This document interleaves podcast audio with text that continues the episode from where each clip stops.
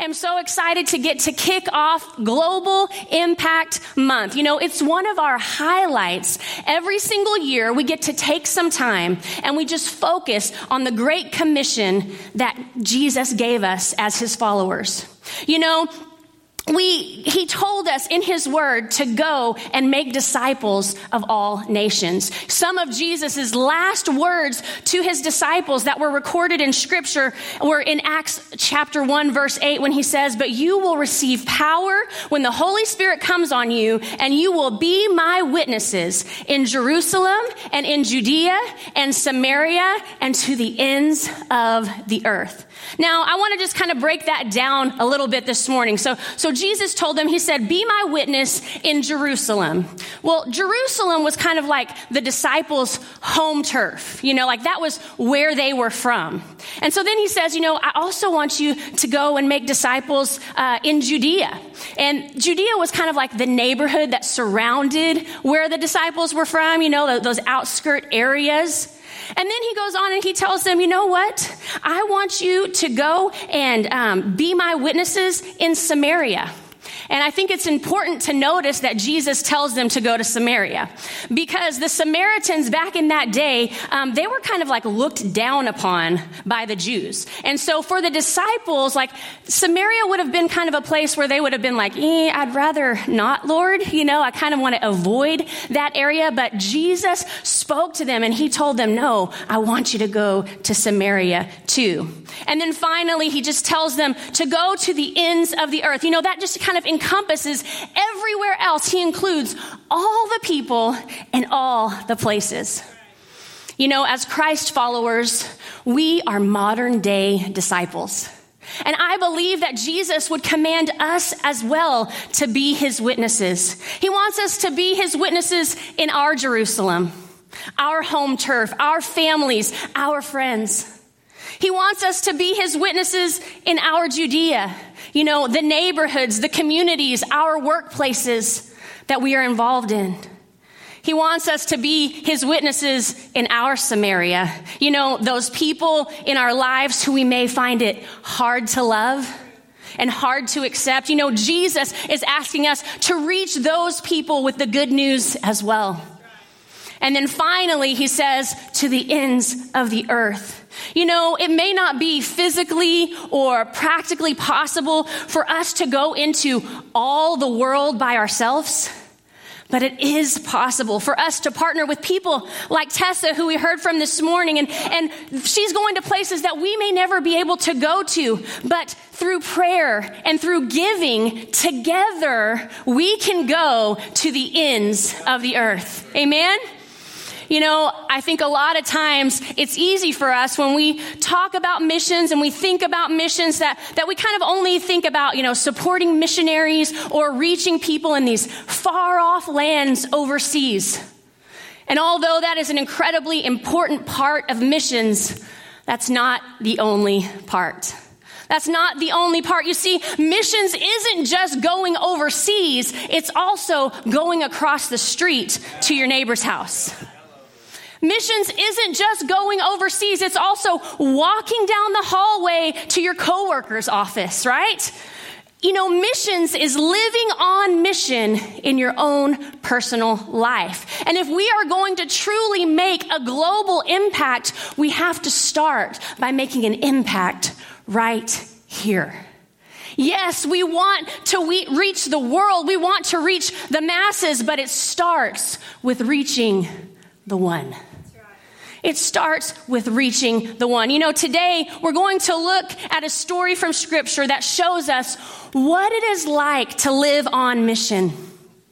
In this text, the apostle Philip shows us how to reach the one who God has placed in our lives.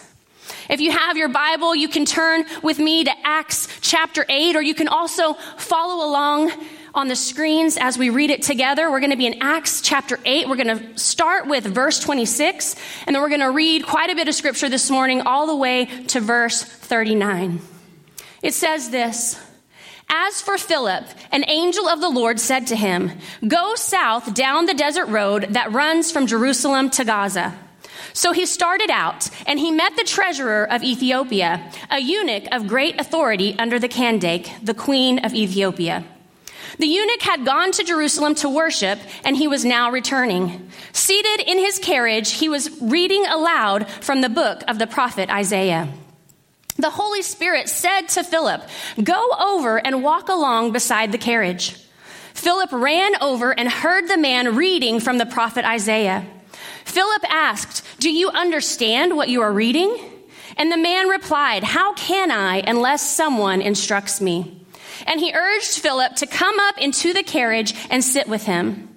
The passage of scripture he had been reading was this. He was led like a sheep to the slaughter, and as a lamb is silent before the shearers, he did not open his mouth. He was humiliated and received no justice.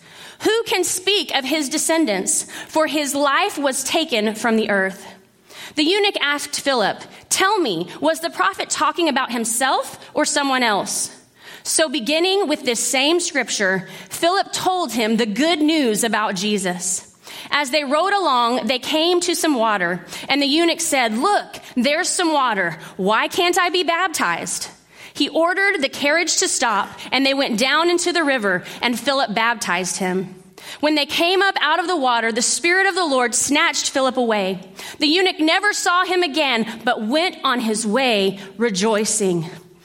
I want us to notice a few things from this scripture this morning that we can learn from Philip about reaching the one in our lives.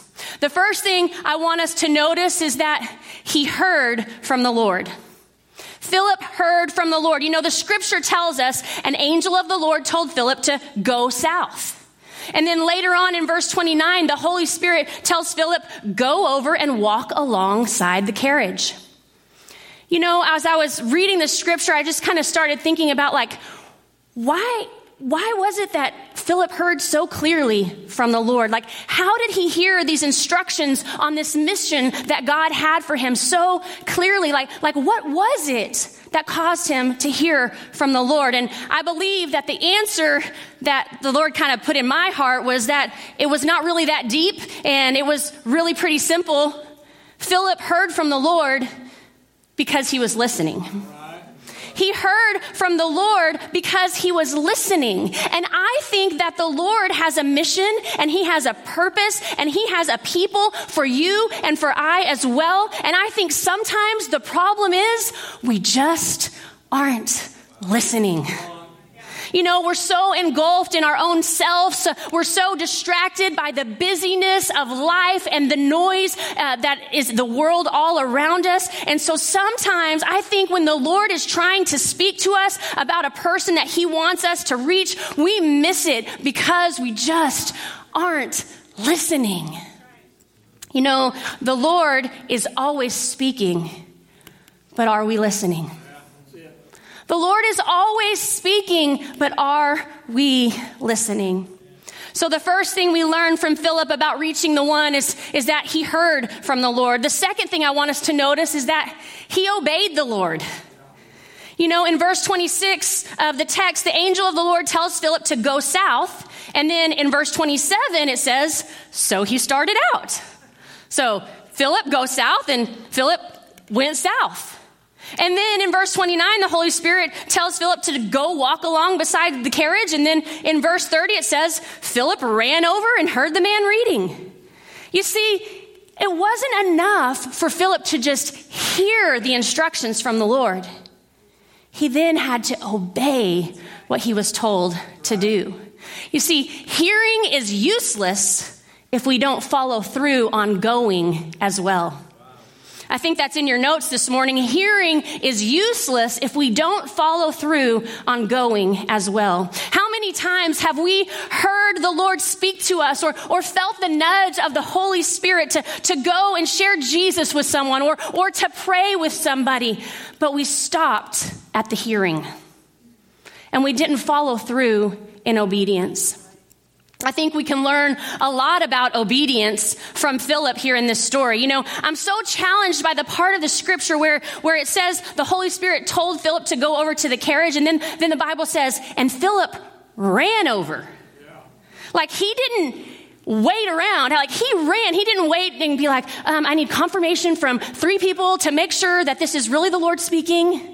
You know, he didn't like kind of walk really slow, hoping that maybe by the time he got there, the carriage would be gone and he didn't actually have to talk to the person.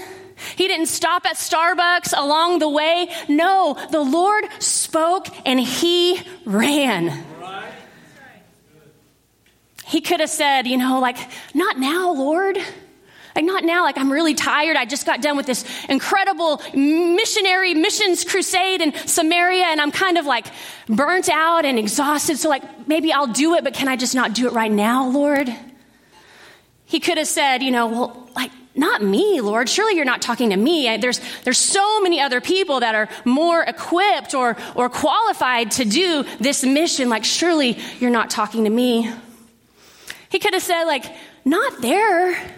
Like, don't send me there. South? That's, that's the desert. Like, I, I really, I just got done with Samaria. Now you want me to go to the desert? Like, come on, Lord, not there. No, he didn't say any of those things. Instead, he obeyed the Lord and he obeyed right away. Right away. You know, in our house, our daughter, Ellie, she has a few chores that are her responsibility. Like they are her job to get done. And one of those chores is taking out the trash and the recycle on trash day when they come, when the trucks come to pick it up. And those of you who know my daughter, I don't really think I'm being biased when I say, like, she is just about as sweet as they come. Like, she is a sweetheart. She is a rule follower. She is very obedient. And so I can't really ever remember a time when she just deliberately, like, didn't do something that we asked her to do. But there have definitely been some times when we've told her to take out the trash and that she's just kind of hem hawed around a little bit, or maybe she got distracted on her way to taking out the trash, or, or maybe she was just being in true Ellie form, a slowpoke. And about, you know, the time that she finally takes out the trash, when she gets there, she either has to run down the street chasing the truck, or she's missed it altogether. You see, she obeyed us, but she waited too long, and now things didn't work out just quite like they were supposed to. You know, what would have happened if Philip would have delayed his obedience? What if he just decided, you know, you know, Lord, yeah, sure, I'm going to do what you told me to do, but but just on my timing, right? I'm just going to take my time about it. What what if he would have done that? You know, by the time that he got to the chariot, it could have already passed by, you know, he would have been like Ellie chasing the trash truck. He would have had to chase down the chariot, and he could have missed the opportunity. He could have missed this divine appointment that the Lord had set up for him to lead the Ethiopian to Jesus we got to obey. We got to obey right away. So we notice in the scripture that Philip heard from the Lord, he obeyed the Lord, and then number three, I want you to notice that he asked questions. He asked questions. In verse 30, it says, Philip ran over and heard the man reading from the prophet Isaiah. And Philip asked, Do you understand what you are reading? Questions are a simple yet effective tool for evangelism questions. It sounds so simple, but I'm telling you, it's such an effective tool for evangelism. You know, notice like Philip didn't like run over to the chariot and just start preaching. He didn't like get on his loud megaphone and be like, get saved now. You're going to hell. Turn or burn, you filthy sinner. Like, no.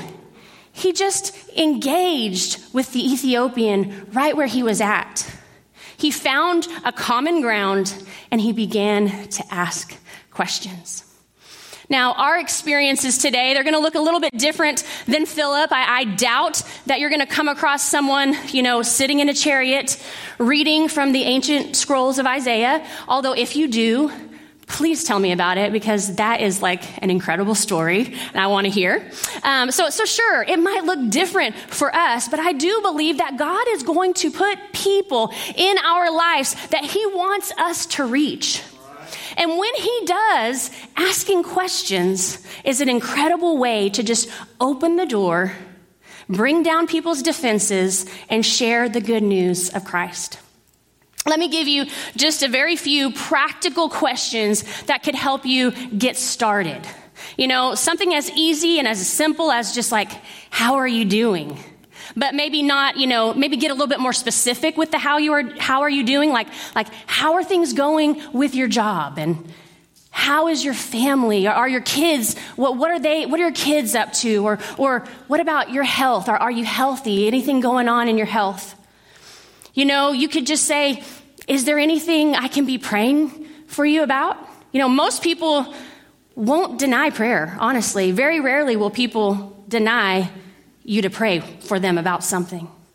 You know, you could even ask something as simple as Do you go to church anywhere? We're in the Bible Belt. It's okay. Ask people, do they go to church anywhere? You know, um, what about this? A, a novel idea. Would you like to come to church with me? Would you want to come to church with me? Or, you know, have you, have you heard about Jesus? All these questions. You know, here's a good question. Everybody wants to tell their opinion and everybody wants to like tell what they think about something. So what if you just ask somebody, well, what do you think about Jesus? And then when you ask that question and you get to hear what they think, well, then you've opened up the door. Now it's kind of rude if they don't let you tell them what you think about Jesus. You see, these are all simple and basic questions that can be used to start conversations and hopefully give you an opportunity to share Jesus. Sometimes we make it so difficult, but it's really simple. Just ask some questions. You see, Philip is showing us an example of how to reach the one that God puts in our life. First, he heard from the Lord, then he obeyed the Lord, then he asked questions, and then number four, he shared the good news. He shared the good news. In verse 34 and 35, it says, The eunuch asked Philip, Tell me, was the prophet talking about himself or someone else? So, beginning with this same scripture, Philip told him the good news about Jesus. You see, all the steps leading up to this point wouldn't have mattered if he didn't follow through with the most important part. What really mattered was when he opened his mouth and began to share the good news of Jesus. You know, why is that so hard for so many of us?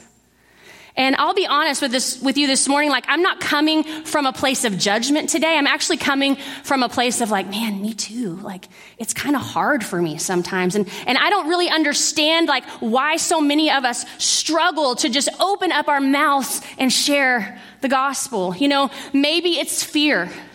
Maybe it's fear of, of being rejected or being made fun of, or, or maybe it's fear of like not knowing what to say or how to say it.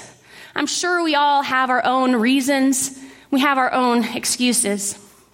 You know, my husband and I, we like to consider ourselves like amateur foodies, okay? Like we just, we love food. Um, we love to find like new restaurants and local spots to eat at. And it's kind of like our little hobby. And, and you better believe, you know, if we find an incredible juicy burger, um, or if we go somewhere and they have just the best carne asada, ooh, mm. Or my husband, he is like really into sandwiches, and so if, if he finds the best, most delicious hot pastrami sub, you better believe we're going to tell everybody about it. Like, whether you want to know or not, we're going to tell you why because it's too good not to share. It's too good not to share. You know, if we are that compelled and that excited to tell people about a sandwich, why wouldn't we also be compelled to tell people about Jesus? I mean, don't get me wrong. A great hamburger can change your lunch. But Jesus can change your life. Jesus can change your life. And you know, maybe it's just that we've gotten so comfortable in what God did for us. You know, maybe we have experienced God's grace for so long that we have forgotten what it was like to live without it. And maybe we need to remind ourselves this morning what life was like without Christ, what He did for us, and, and how we were all held captive by sin and we were destined for hell. And yet He stepped in and through His great love, He paid the price for us and for our salvation. And because of Him, we are free. And we have the great hope of heaven for eternity. You know, if we remember that, if we think about how great our God is, won't we have to tell it? Won't we have to tell it? You see, the good news of Jesus is too good not to share. The good news of Jesus is too good not to share. You know, the, the younger generation, they're always coming up with these slang words or using these terms, and, and I try to stay, you know, young and relevant. Although Sean, when I was going through my message, he told me, he was like, you know, just the fact that you say the young people basically means that you're old. And I was like, okay, whatever. I'm just going to keep focused. But the young people, they, they have terms, you know, that they use. And I try to stay, I got my cool shoes on, you know, I try to stay, I'm not going to say hip to the lingo because, you know, that would also make me sound old. but they use this term when they're talking about um, people who like like to keep all the good stuff for themselves. And I hope I got this right, guys. You'll have to tell me after service. But they say they call it gatekeeping. That means you know you're just kind of trying to keep all the good stuff to yourself. You're gatekeeping. So this morning, can I tell you, church? Let's not be gatekeepers.